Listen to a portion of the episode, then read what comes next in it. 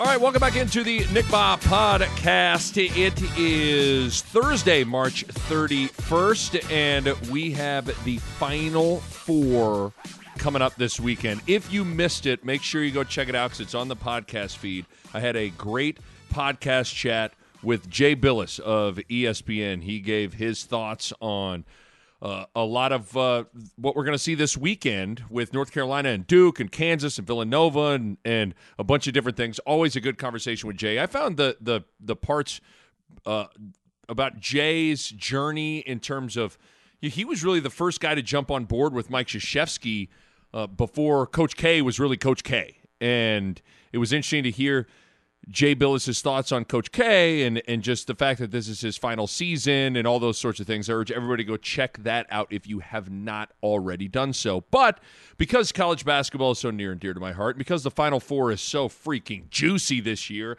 I wanted to give my in-depth thoughts on these matchups. Plus, I got a few things I want to hit on with St. Peter's and the NCAA tournament stuff.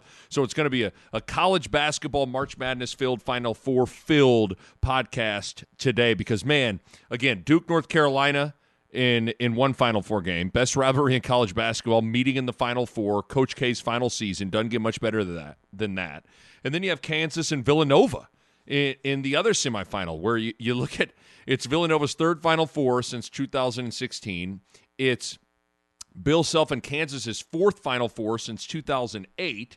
I mean, just just big time, big time programs, big time matchups. So I want to give some thoughts on each team and then discuss kind of each game and what I'm seeing for for each game. Let's start with Kansas and Nova because obviously these are two teams with what I do with Fox and covering the Big East, I know Villanova really well. And then obviously with being a former Jayhawk, knowing Bill Self, having played for him, having the opportunity to go down to Lawrence and call a handful of games a year on the Jayhawk Network, ESPN Plus.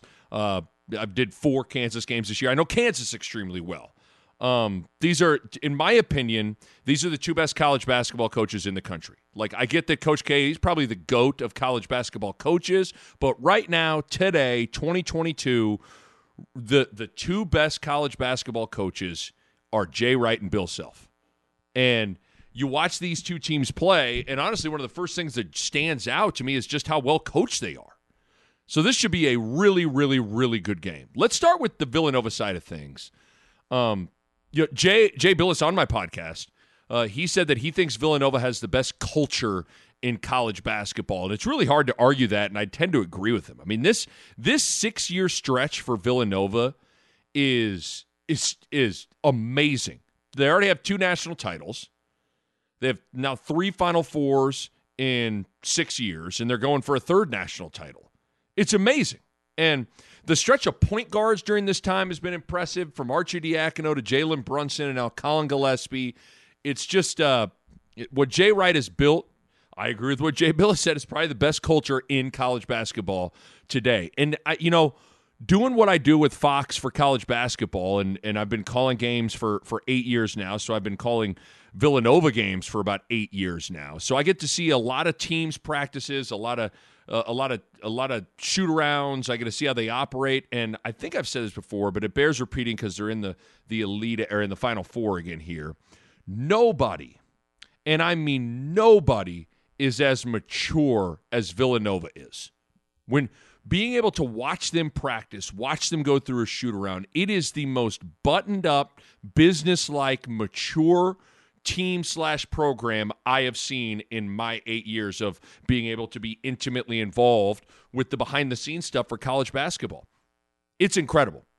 And to me, that translates into the games that you see. There's a steadiness, there's a maturity, there's a, a collective intelligence that Villanova plays with that is real. And the other thing that stands out whenever you can watch these, you know, watch Villanova play live in your courtside is their body language is excellent.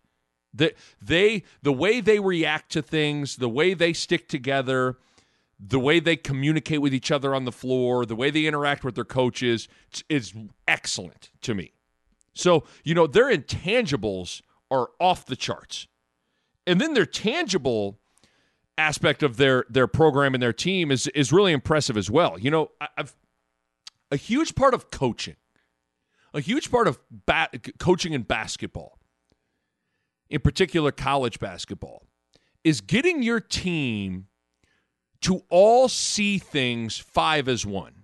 Instead of having five individual agendas, five individual sets of eyes and thoughts on things, if you can get your team to see things five as one, that's really, really when special things can happen right? Like, just, okay, what are we trying to accomplish on offense? What are we trying to take away on defense? What does a good possession look like for our team collectively?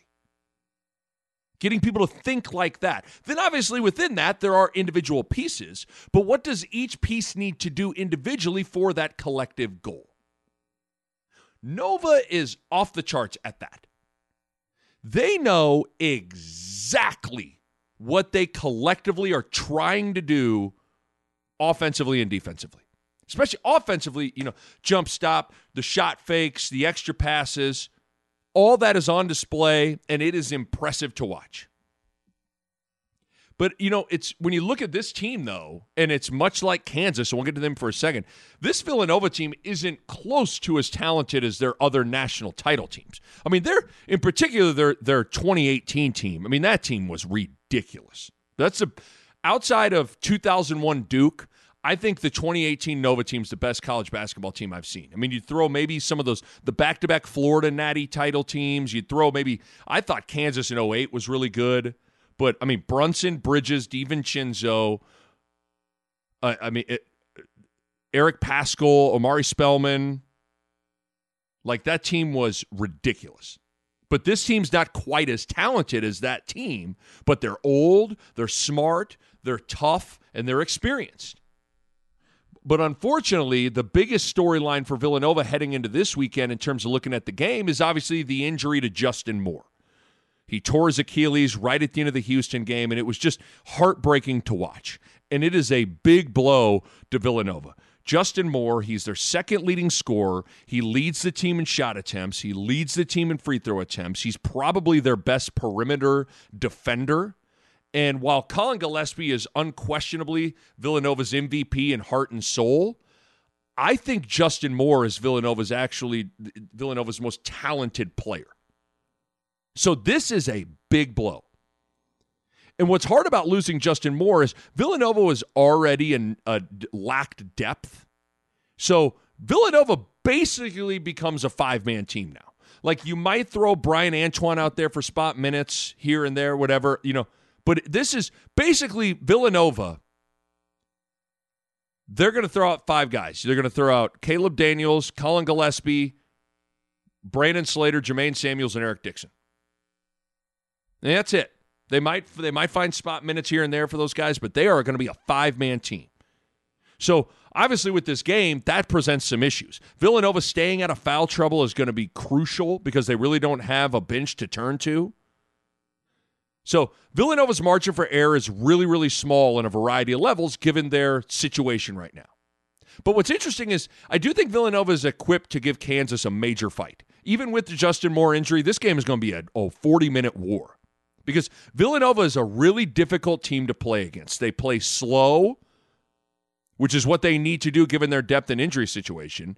On KenPom, Villanova's average possession length ranks 349th in the country out of 358 teams. Basically, Villanova chews as much of that shot clock on offense as any team in the country, which is going to be it's I've always said it's easier to slow a game down than it is to speed it up.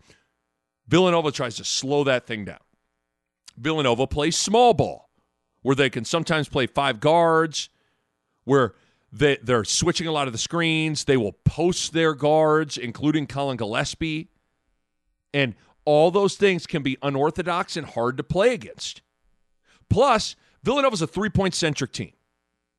Now, I will say losing Justin Moore hurts their three point firepower, but still, you know, Collin Gillespie, Caleb Daniels, even Jermaine Samuels, Brandon Slater, they can make threes. About 39% of Villanova's points come from the three point line, which ranks 25, 25th most in the country. They're ranked 25th in that category in terms of percentage of points coming from three. So they're going to take a lot of threes. They rely on making a lot of threes. So whenever that's the case, you're dealing with a team that, you know, they could throw in 10, 12 threes, and you do that against anybody, and it's game on. Looking at the other side, looking at, at, at Kansas, I get a few thoughts on Kansas. I'll say this. You know, it's so cool. All the way back on November 3rd, Kansas played their only exhibition game on their schedule against Emporia State, and I happened to get the call to be on the call for that game on ESPN Plus. I drove down to Lawrence, Kansas, went to shoot around, talked to the coaches, went to the game, called the game, and it's just it's really cool to see a team to see a team in, in where they started on November 3rd in that first exhibition game, talk to Coach Self about what he liked about the team, what was concerning about the team, or whatever, and then see where they are now. And listen, putting on the headset and sitting in Allen Fieldhouse and calling that first exhibition game. Don't me wrong, I thought Kansas was good when I saw them in that game. But I'd be lying to you if I left that exhibition game thinking, tell you what, that's a Final Four team. I don't think I was thinking that. I thought they were good. I don't think I thought, boy, that team is headed to New Orleans for the Final Four. But here we are a handful of months later, and they are in New Orleans in the Final Four. The job Bill Self has done with this group has been incredible, man. And he's here's the thing: I played for the man. He coaches hard. He doesn't give those guys a day off. He doesn't give them a playoff. He doesn't let them settle at all. And what's interesting though is that he, like within all that tough old school coaching, he fosters an environment of guys going and playing with confidence. So I just think Bill Self is he's an incredible coach. He's in the Hall of Fame for a reason, and this is just another of the latest example as to why he's in the Hall of Fame. Because the growth this Kansas team has taken is impressive. Because again, like I just said with Villanova, it bears repeating, and I think any Kansas fan listening to this would agree. This isn't close to one of Bill Self's most talented teams, but here they are in the Final Four. There have been much more talented teams not make it out of the first weekend or past the Sweet 16 or into the Final Four. But this team, you know, I will say this team really fits together well. They've come together well. The They've taken collective strides. They've gotten better each week. The consistency from Ochai, Ochai Agbaji has been in, incredible. The consistency and development from both wings have, has really been impressive in, in, in CB, Christian Brown and, and Ochai Agbaji. Those guys have, I mean, you can count on one hand the amount of times you felt like you walked away from a game and thought, boy, C- o- and CB didn't have it today. Like those guys brought it more often than not. The depth of their backcourt is really good. This team, it's it the pieces fit together, right? Like sometimes, again, you're building the thing. The thing that I think college basketball, again, I think I, a lot of college basketball coaches they try to just stockpile talent, and that's a part of it, right? Like in basketball, there's a non-negotiable level of talent you got to have, but you're also building a team. And I just look at how the team all fits for Kansas, and I like how the pieces fit together like a puzzle. And you know, if now you can you can maybe take this too far with with NCAA tournament results, but I think when you look at the NCAA tournament results and then think about the totality of the season, I think the Big 12 was the best conference in the country, and Kansas won the Big 12 regular season and tournament title, which is telling. So you can sit there and, like I'm doing here, and kind of poo poo their overall talent level in terms of pitting it against some of the other Kansas teams or whatever. Listen, man, these these dudes these dudes are pretty damn good. And I thought it all came to fruition in the second half against Miami in that Elite Eight game. I thought that second half against Miami was the best half any team has played in the NCAA tournament. They outscored the Hurricanes 47 to 15. It was total domination. Total domination. A couple of things with the, with the, with Kansas, and we'll get to a prediction and, and move on to the other game. Uh, boy, I tell you, Remy Martin. How about this guy? His explosion late this year has been amazing to watch. And his journey this year has been an interesting one. Here's a guy that was one of the most sought after transfers when he entered the portal out of Arizona State a year ago. He, he led the Pac 12 in scoring at 19 points per game. He was a big time scorer for the Sun Devils. He goes to Kansas. He's tabbed as the preseason Big 12 player of the year. So there's a lot of expectations on him. But there were some growing pains with him fitting into how Kansas plays. Listen, at Arizona State, Remy could kind of do whatever Remy wanted to do. He could take any shot he wanted. He could gamble on defense. He, Remy Remy Martin was his own boss and could do whatever he wanted to do for years at Arizona State, and he had to kind of break a lot of those habits. He had to change a lot of the ways he did things and tighten up a lot in his game. So Remy Martin had to earn his minutes. He wasn't starting. He he was you know he was good early, but he, I don't think he was Big Twelve preseason Player of the Year type level. And so he never really got it rolling, and then he got hurt. He hurt his knee right at the end of December, right around might have been even New Year's Day It was in a game that I was calling. It might have been against, he was either against Nevada or George Mason. He banged knees and he then was banged up. And he be, was nursing that, wasn't practicing, missed a handful of games, and he's kind of been a shell of what we all thought he could be until March. Remy Martin, think about this. He was averaging seven points per game heading into the NCAA tournament. He's averaged 17 points per game in the NCAA tournament. Just it's incredible. Uh, when you if you wrote down okay what are some weaknesses or maybe some holes in kansas's team one of the things you would have wrote down is i would have said point guard scoring would have been one of the weaknesses don't get me wrong Dajuan, don't get me wrong Dajuan harris is a good player he's good at defense and intangible things and passing and run all that stuff he's not a great scorer remy martin has kind of filled that void and it's changed kansas's team just an amazing story What's even what's interesting with this story too for this Final Four run is Ochai Agbaji, who's an All American. He he hasn't even played great, and they're in the Final Four. Now he played pretty good. He he probably played his best game against Miami. But in some ways, I think it'll be interesting this weekend how uh, I've always kind of applauded Remy or excuse me uh, Ochai's ability to let the game come to him. Like he doesn't shot hunt, but he stays aggressive. I'll be interested to see how he balances that because I felt like it in in throughout a lot of this tournament, in particular that that Miami game in the first half, he was a little too passive. He's got to. I just I think this is the weekend. Like they can't afford Ochai Agbaji. Kansas isn't going to win two games this weekend if Ochai Agbaji goes out and has you know nine and ten points. Right? They need their all to, to to cut down nets and win the final four. Win in the final four. You need your stud to be a stud. So it'll be interesting to see what what Ochai Agbaji looks like this weekend. The the last thing with Kansas before we get to a, a prediction is uh, I don't think Jalen Wilson gets talked about enough. I think Jalen Wilson, like I can't express how underrated this guy is, and I can't express how important he is to Kansas. I mean, Jalen Wilson at six eight plays the four. He's their best rebounder. He's versatile at that that power forward spot. You can play small and put him at the five.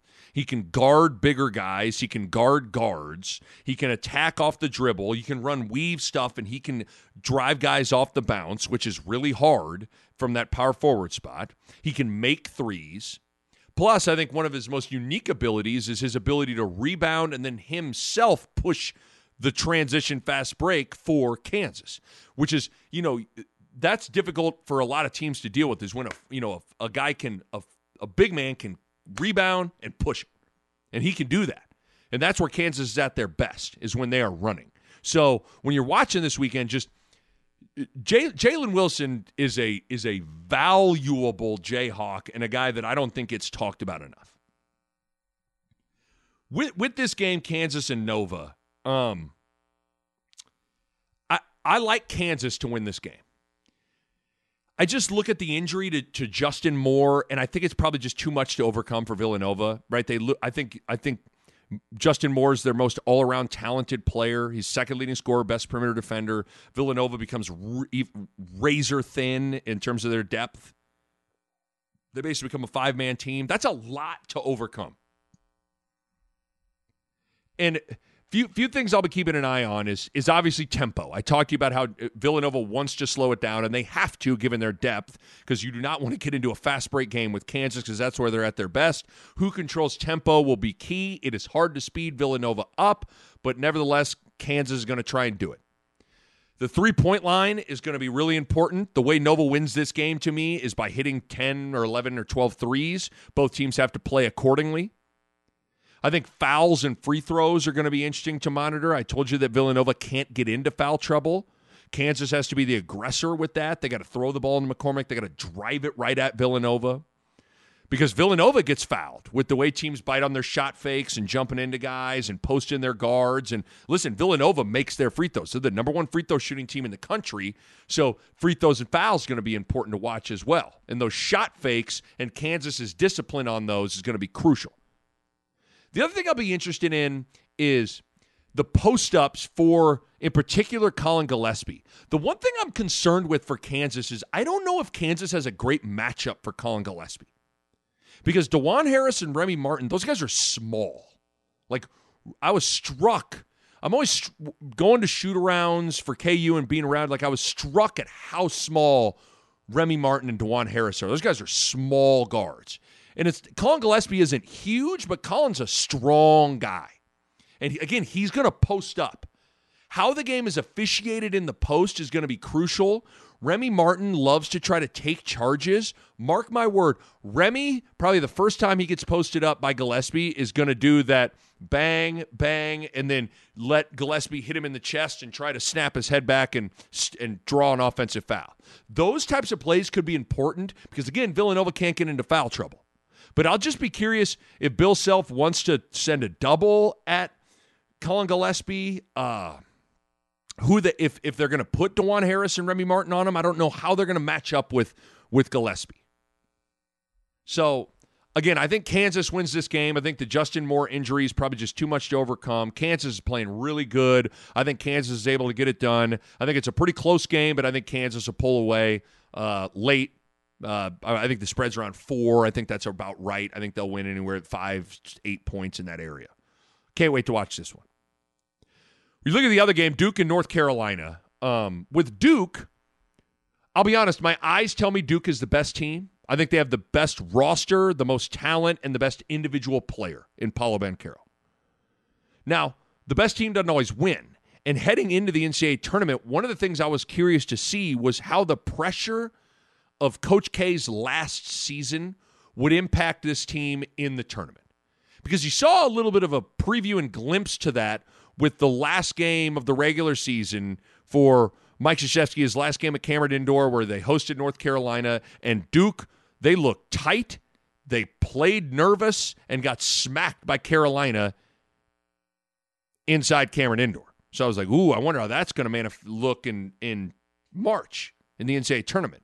But to me, maybe that game was good to kind of get some of that out of the way because right now that the pressure of Coach K's last season to me has kind of manifested itself in a positive way for this team.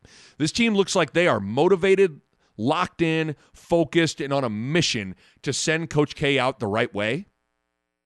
Now, I said that Kansas's second half against Miami was probably the best half any team has played in the tournament, and I think that's true.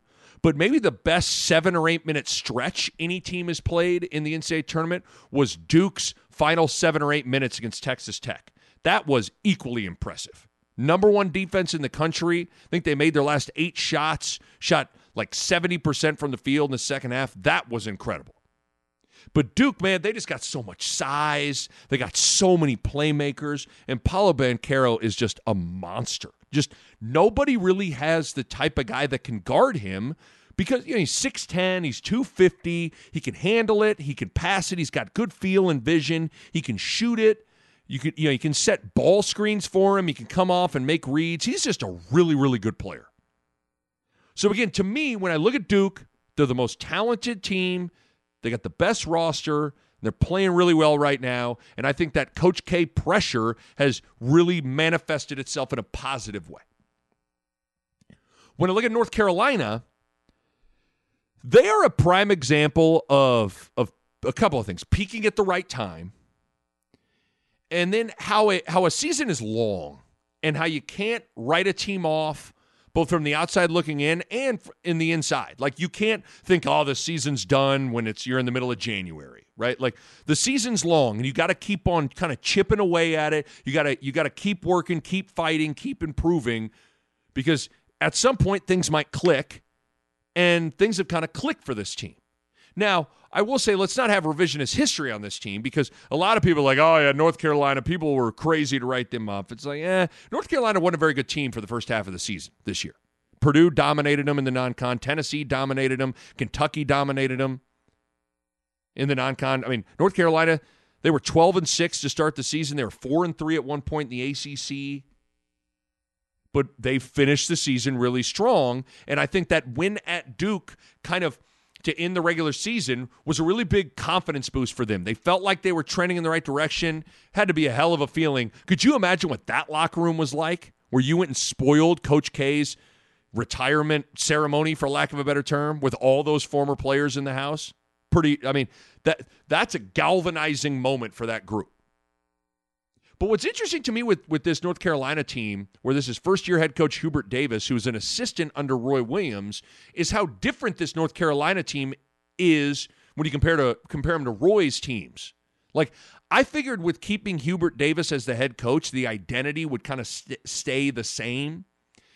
And it it kind of has changed a little bit, at least in this short in this season so far. North Carolina used to be kind of a kick your ass on the offensive glass kind of a team. They have consistently over the last decade been either number 1 or number in the top 10 or top 15 of offensive rebounding every year.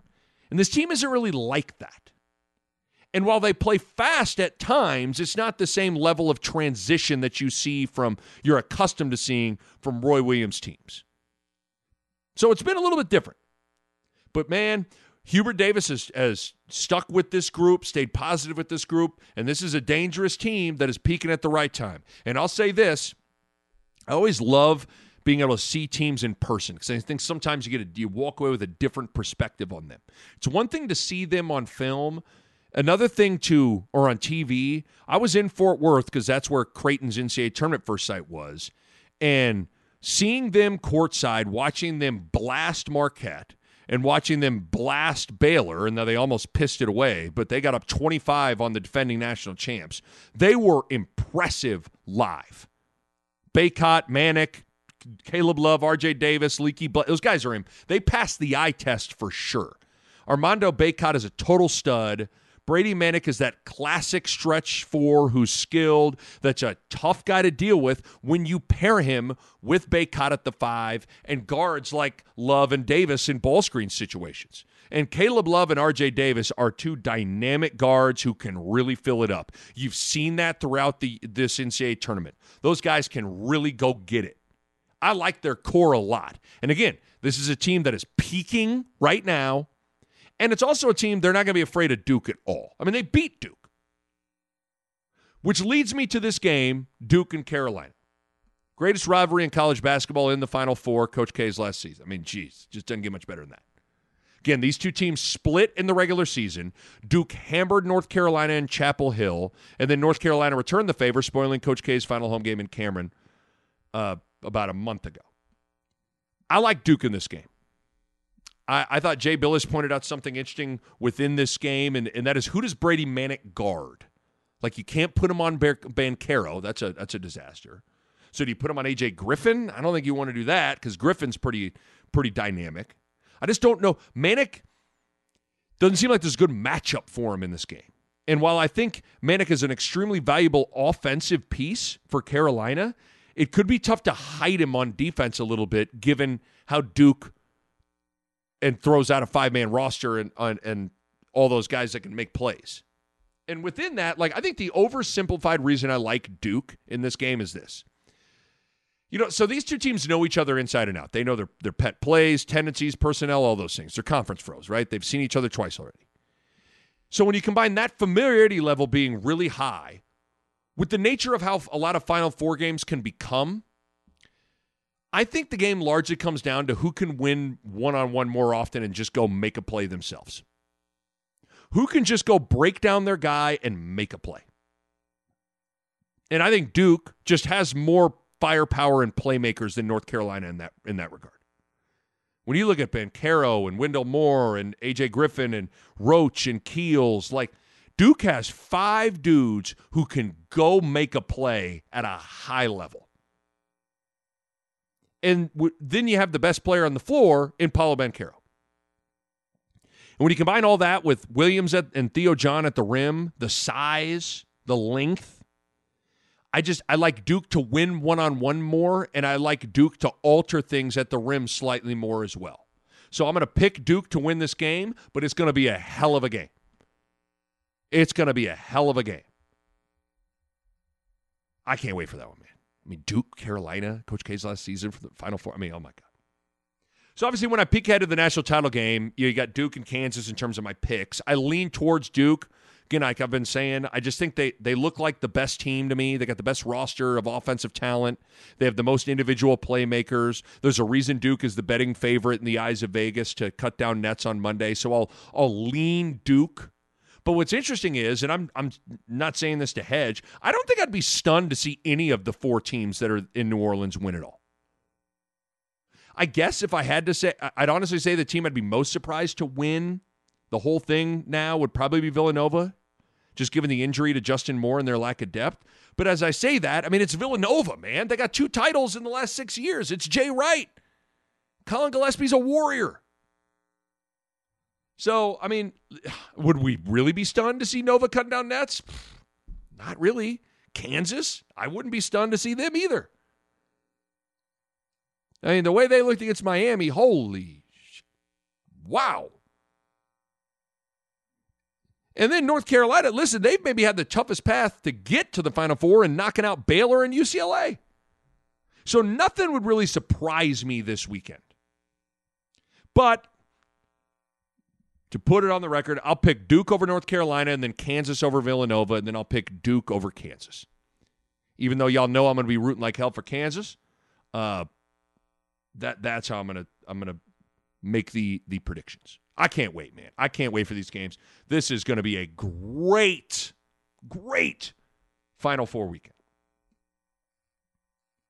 Let me transition into a few other NCAA tournament thoughts, some broad things, and I'll, then I'll uh, we'll get out of here. We got to talk about St. Peter's real quick. So St. Peter's 15 seed, the Peacocks, their historical run came to an end.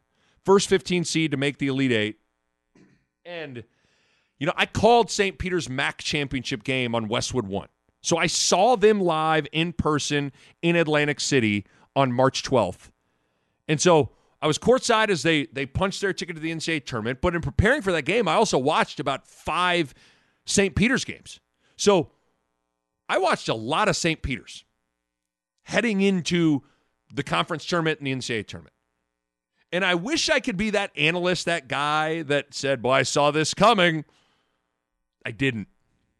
You know, you you probably heard my NCAA tournament preview podcast that I released before the before the tourney got started. That I I picked against St. Peter's, and I said on Schick and Nick that uh, my other podcast you can go check out if you want to hear the most ridiculous you know 45 minutes of your week every week uh, that i wasn't all that impressed with them in person and then i even do some hits uh, digitally with bet online and i picked kentucky one of the picks i gave them was kentucky to cover the 17 point spread in the opening round over st peter's so you know, I didn't see this coming. And so not only did they they not only won their first round game, St. Peter's did, which we've seen before. Like we've seen hell last year, Oral Roberts, 15 seed, beat Ohio State, made it to the Sweet 16. But St. Peter's went a step further. They beat Kentucky, they beat Murray State, they beat Purdue, made it all the way to the Elite Eight. We're on the doorstep of potentially getting to the Final Four. Got popped by North Carolina. But I didn't see this coming at all. And, you know, first of all, like St. Peter's, you realize they didn't win a notable non-conference game. Like you go go look at their their schedule. They lost to VCU. They lost to St. John's. Their only Division One non-con win was against LIU. At one point this year, St. Peter's was twelve and eleven. Their offensive numbers were not good, and that was that kind of matched when you watched them on film. They kind of struggled to score consistently. But the one thing they were was they were a tough, scrappy group, and their defensive numbers were really good. They were a top 30 defense, according to KenPom. But for me, I made the mistake of thinking that the defense, and in particular that rim protection, wouldn't fully translate. Mainly because their top defender was KC Ndefo, who was a three time MAAC Defensive Player of the Year in their conference there. He was their shot blocker, rim protector, and he's only six foot seven. And seeing him in person, you know, he's he's got great instincts blocking shots, but he's only six seven. And you know, I I was sitting there thinking to myself, okay, you, you were defending your, defense at the rim against MAAC teams was good. What does that look like against Kentucky and other power conference teams? I ended up being wrong, dead wrong. But to me, it's it's not about me being wrong or right or whatever. I still feel like the real beauty of this this Peacock St. Peter's run is really the beauty of March and the NCAA tournament. With just the with the reality that anything can happen in March Madness. For 40 minutes in the game of basketball in March, anything can happen. And the hope that comes with the NCAA tournament. We've seen that over the last handful of years from UMBC, a 16 seed beating Virginia, the one seed, to now a 15 seed getting all the way to the doorstep of the Final Four to the Elite Eight. To me, St. Peter's and the beauty of their run represents the beauty of the NCAA tournament and the beauty of the sport of college basketball and its postseason structure. See, this is the issue with with my issue with the college football playoff and college football structure. Because all I hear from people is, oh, God, you, you really think Central Florida would beat Bama? Come on, man. You really think Boise State would beat Clemson? On and on and on, right? And my answer all the time is like, no, I mean, if they played in football, you know, Bama played Boise State in football, like I'd pick Bama, but you don't know who would win. The, because much like St. Peter's in Kentucky, I picked Kentucky to win, but the reality is we don't know. And what's great is in basketball, we let them settle it in a game. We find out in a game. Let's play for 40 minutes, see what happens. See, the St. Peter's story doesn't exist in college football because that sport doesn't allow for it to really exist. And it's just unfortunate. The beauty of the NCAA tournament, the beauty of a true, real playoff, is it gets settled on the floor. And within that, this is always my biggest gripe with college football. Every college basketball team controls their own destiny. St. Peter's showed up to Atlantic City on March 9th, the site of the MAAC conference tournament, and they knew they were in full control of their destiny for the next month. They said, "Oh, we got we win 3 games, we win the conference tournament, we're in the NCAA tournament." We get to the NCAA tournament, anything can happen. For 40 minutes, we beat our first round opponent, Kentucky. Peace.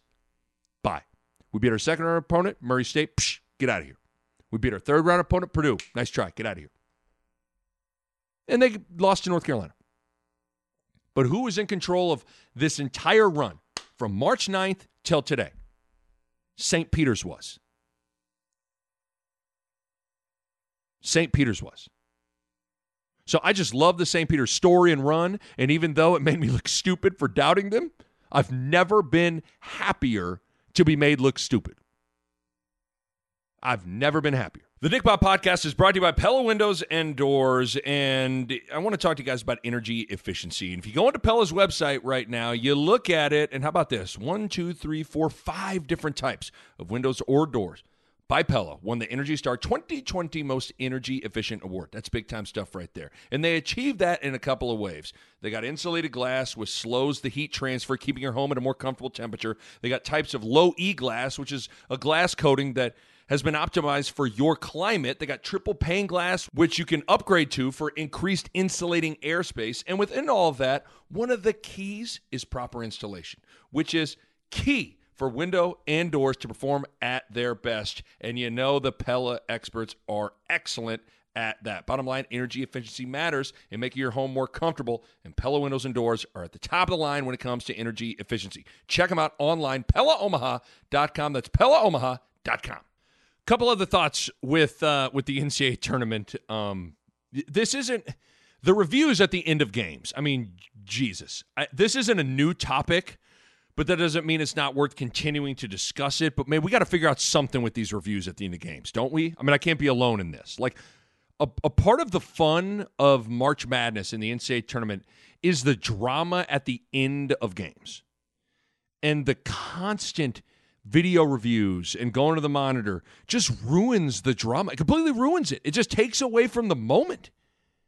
Now, don't get me wrong, I'm all for getting things right, and I'm not one of those people that thinks we need to abolish all and get, get of all all replay and get rid of replay. Like, if we can get it right, we should try to get it right. I just I'm I'm not going to sit here and turn the mic and say I know exactly what those details look like.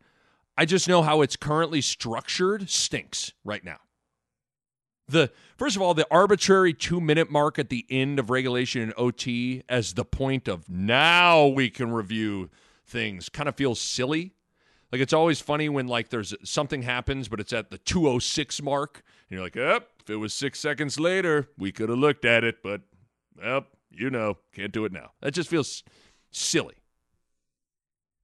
And but here's the thing: is within that two, because of that two minute mark, inside of two minutes, there's this to me there's this desire in this like it feels like we feel the need to review every single play in the final two minutes now. Like it feels like almost every out of bounds call gets reviewed in the final two minutes.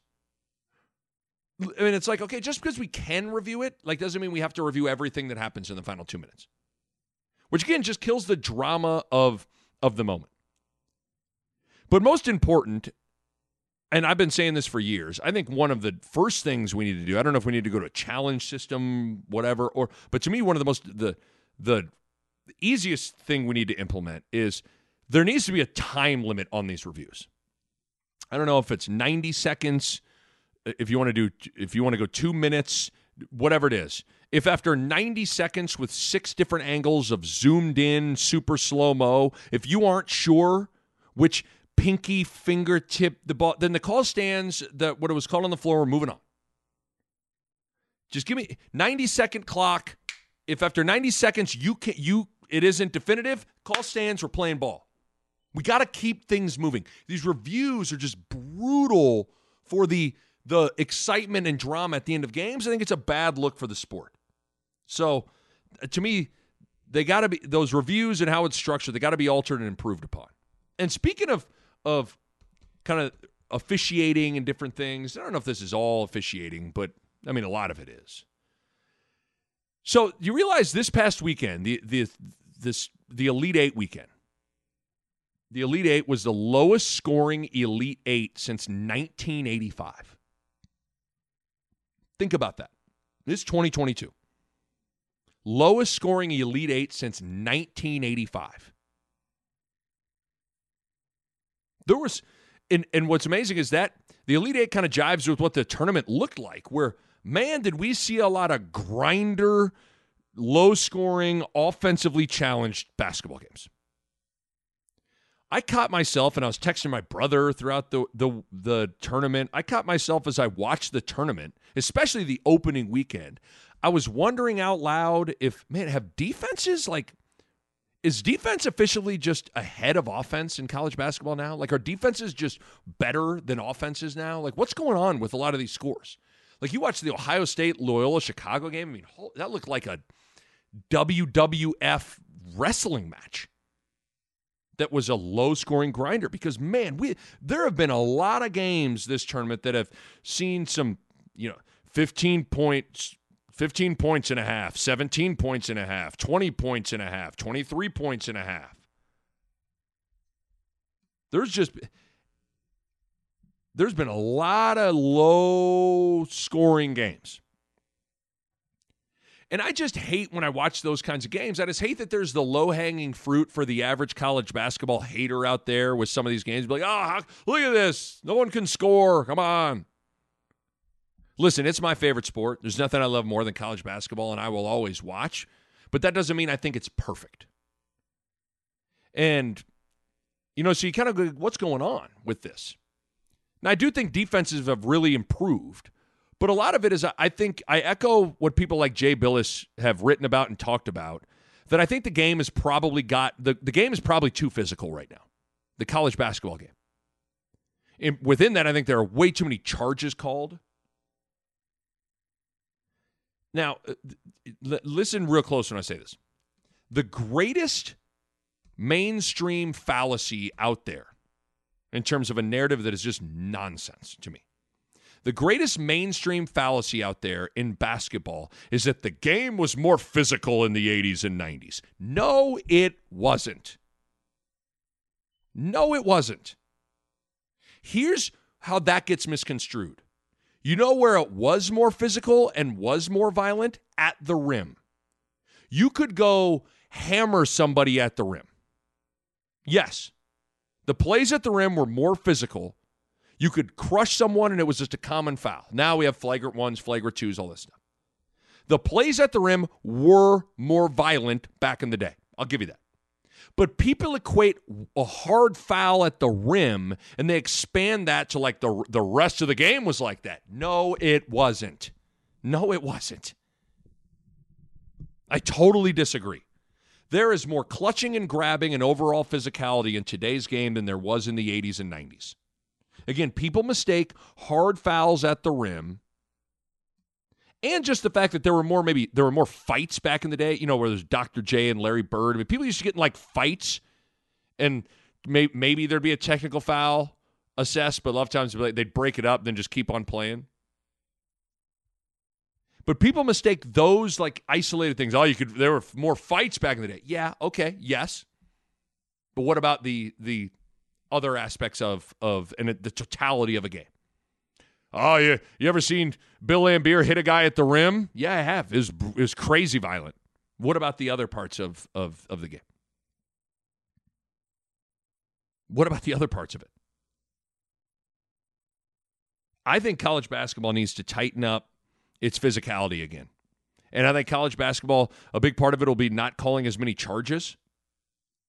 Now, maybe my thing with charges is like a deep rooted part of my brain with it's a, maybe a deep rooted thing with with me because coach altman used to be all over me all the time about wanting me to take charges nick ball you got to take charges ball slide over take a charge ball you got to take charges bud the what i want from you is you need to be a charge taking son of a gun like he guys, he was on my ass every single day. Ball take charges, ball take charges. I just never was good at it. I didn't have instincts for it. I just it was like if I slid over to help, my my thought was to help, not to slide over and set my feet and take a charge. I just I wasn't I wasn't good at it.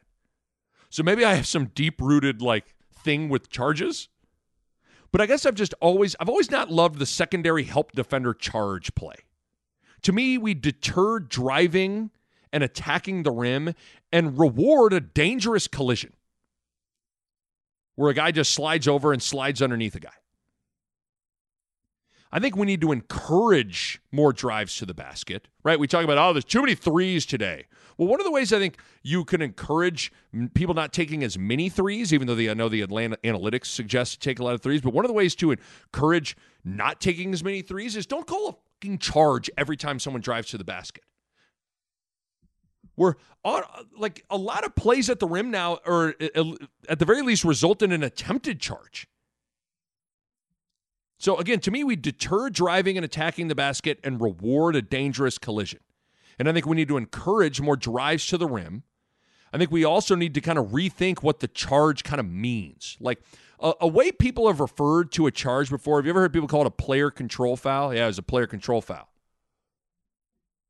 There's a player control foul, which to me, like if you think about like if you think about it, that makes sense. And that's how we need to think about it. Like if a player is out of control and barrels into a defender that is in a in a set legal guarding position, that's a charge and that's one thing. But a lot of charges now to me feature a ball handler who is in control and sometimes sliding away but bumps the defender who snaps their head back. A lot of people have mastered that element of it too and falls like they got shot with a rifle. And boom, refs love to call a charge and we're going the other way. So I think that too many charges have been called. But a lot of the the the physicality, the charges, I think college basketball has to work on some of this stuff. Because I don't know, I just sit and watch the whole tournament, and man, did I see a lot of grinders. Man, did I see a lot of low scoring games.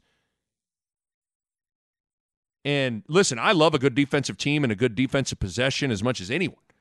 But I also can see the issues with the game and the need for less physicality and more offense. Again, we just saw the lowest scoring Elite Eight since 1985. That's kind of hard to make sense of when skill and shot making is is really high nowadays for scoring to be down. Last thing I was thinking about was isn't it kind of amazing that we used to not have access to all the games for the NCAA tournament? Some of my young listeners not might not really remember this, but like we used to be we used to be at the total mercy of whatever CBS game CBS chose to show us. Remember, you remember when you'd be watching games and it'd be like that eight minute mark of the second half, and all of a sudden Greg Gumbel would come on and be like, "We interrupt this game. We're going to send you to San Antonio for the conclusion of Boise State and Providence. Enjoy." And you'd go to that game, and you'd be like, "Oh, I want to watch the other game." It's just amazing that we used to, that's how we used to consume the tournament. You'd see the scores maybe on top of the screen and you'd be like, holy shit, look at that. Oh my God. Princeton's making a run. They're, they're, it's a two point game. I want to go go to that game. Or your favorite team. If CBS didn't show them, you know, you didn't see it. So now, not only do we have every access to every game, with the March Madness Live app and streaming stuff on your computer, I can watch every game anywhere I go. Like when I was walking around, if I was doing some stuff like on the bus with with Creighton in Fort Worth, I could pull up the March Madness app and watch it on my phone in a bus. Like it's just it's amazing the advancements and how far we've come from how we used to consume the NCAA tournament, where we had we had access to like one game at a time and that was it. Now we get to watch every game on truTV, TNT, TBS, CBS. We can stream them online, stream them on our phone. Just makes the it makes the tournament that much more enjoyable that you get to watch every single game. Now, obviously, CBS would have cut into St. Peter's, Kentucky, but you might not have been able to watch a lot of St. Peter's, Kentucky in the first round. There's some great finishes that you wouldn't have seen. I mean, think the end. If you remember that, St. Peter's, Kentucky was going on around the same time as UConn, UConn, New Mexico State. Those are two great games coming to an end. That were going to be two big upsets that like you wouldn't have been able to see both of them probably. So it's just amazing how far we've come. It's amazing how far we've come. Shouts out to truTV and Turner and CBS for making all this happen, man. It's great. And the March Madness app. It's amazing. All right, I'll end it there. Enjoy the final four games this weekend. Again, I got I got Duke and KU winning, and I'll take Duke cutting down the nets. Um, man, should be two great semifinal games and a great national title on Monday. I'll have some some thoughts on the title game on my next uh, podcast. Plus, it's spring, it's Husker spring game week. Good lord, Husker spring game is just around the corner. Bo Rudin, I'll have you covered with some some pods on that one. We'll have, I think we're going to record a spring game preview and for sure a spring game recap. So so get ready for that. In the meantime, subscribe to the podcast, leave a five star rating and a review. Thanks for the support. Thanks for listening to the podcast. Have a great weekend, everybody. A Hurrdat Media Production.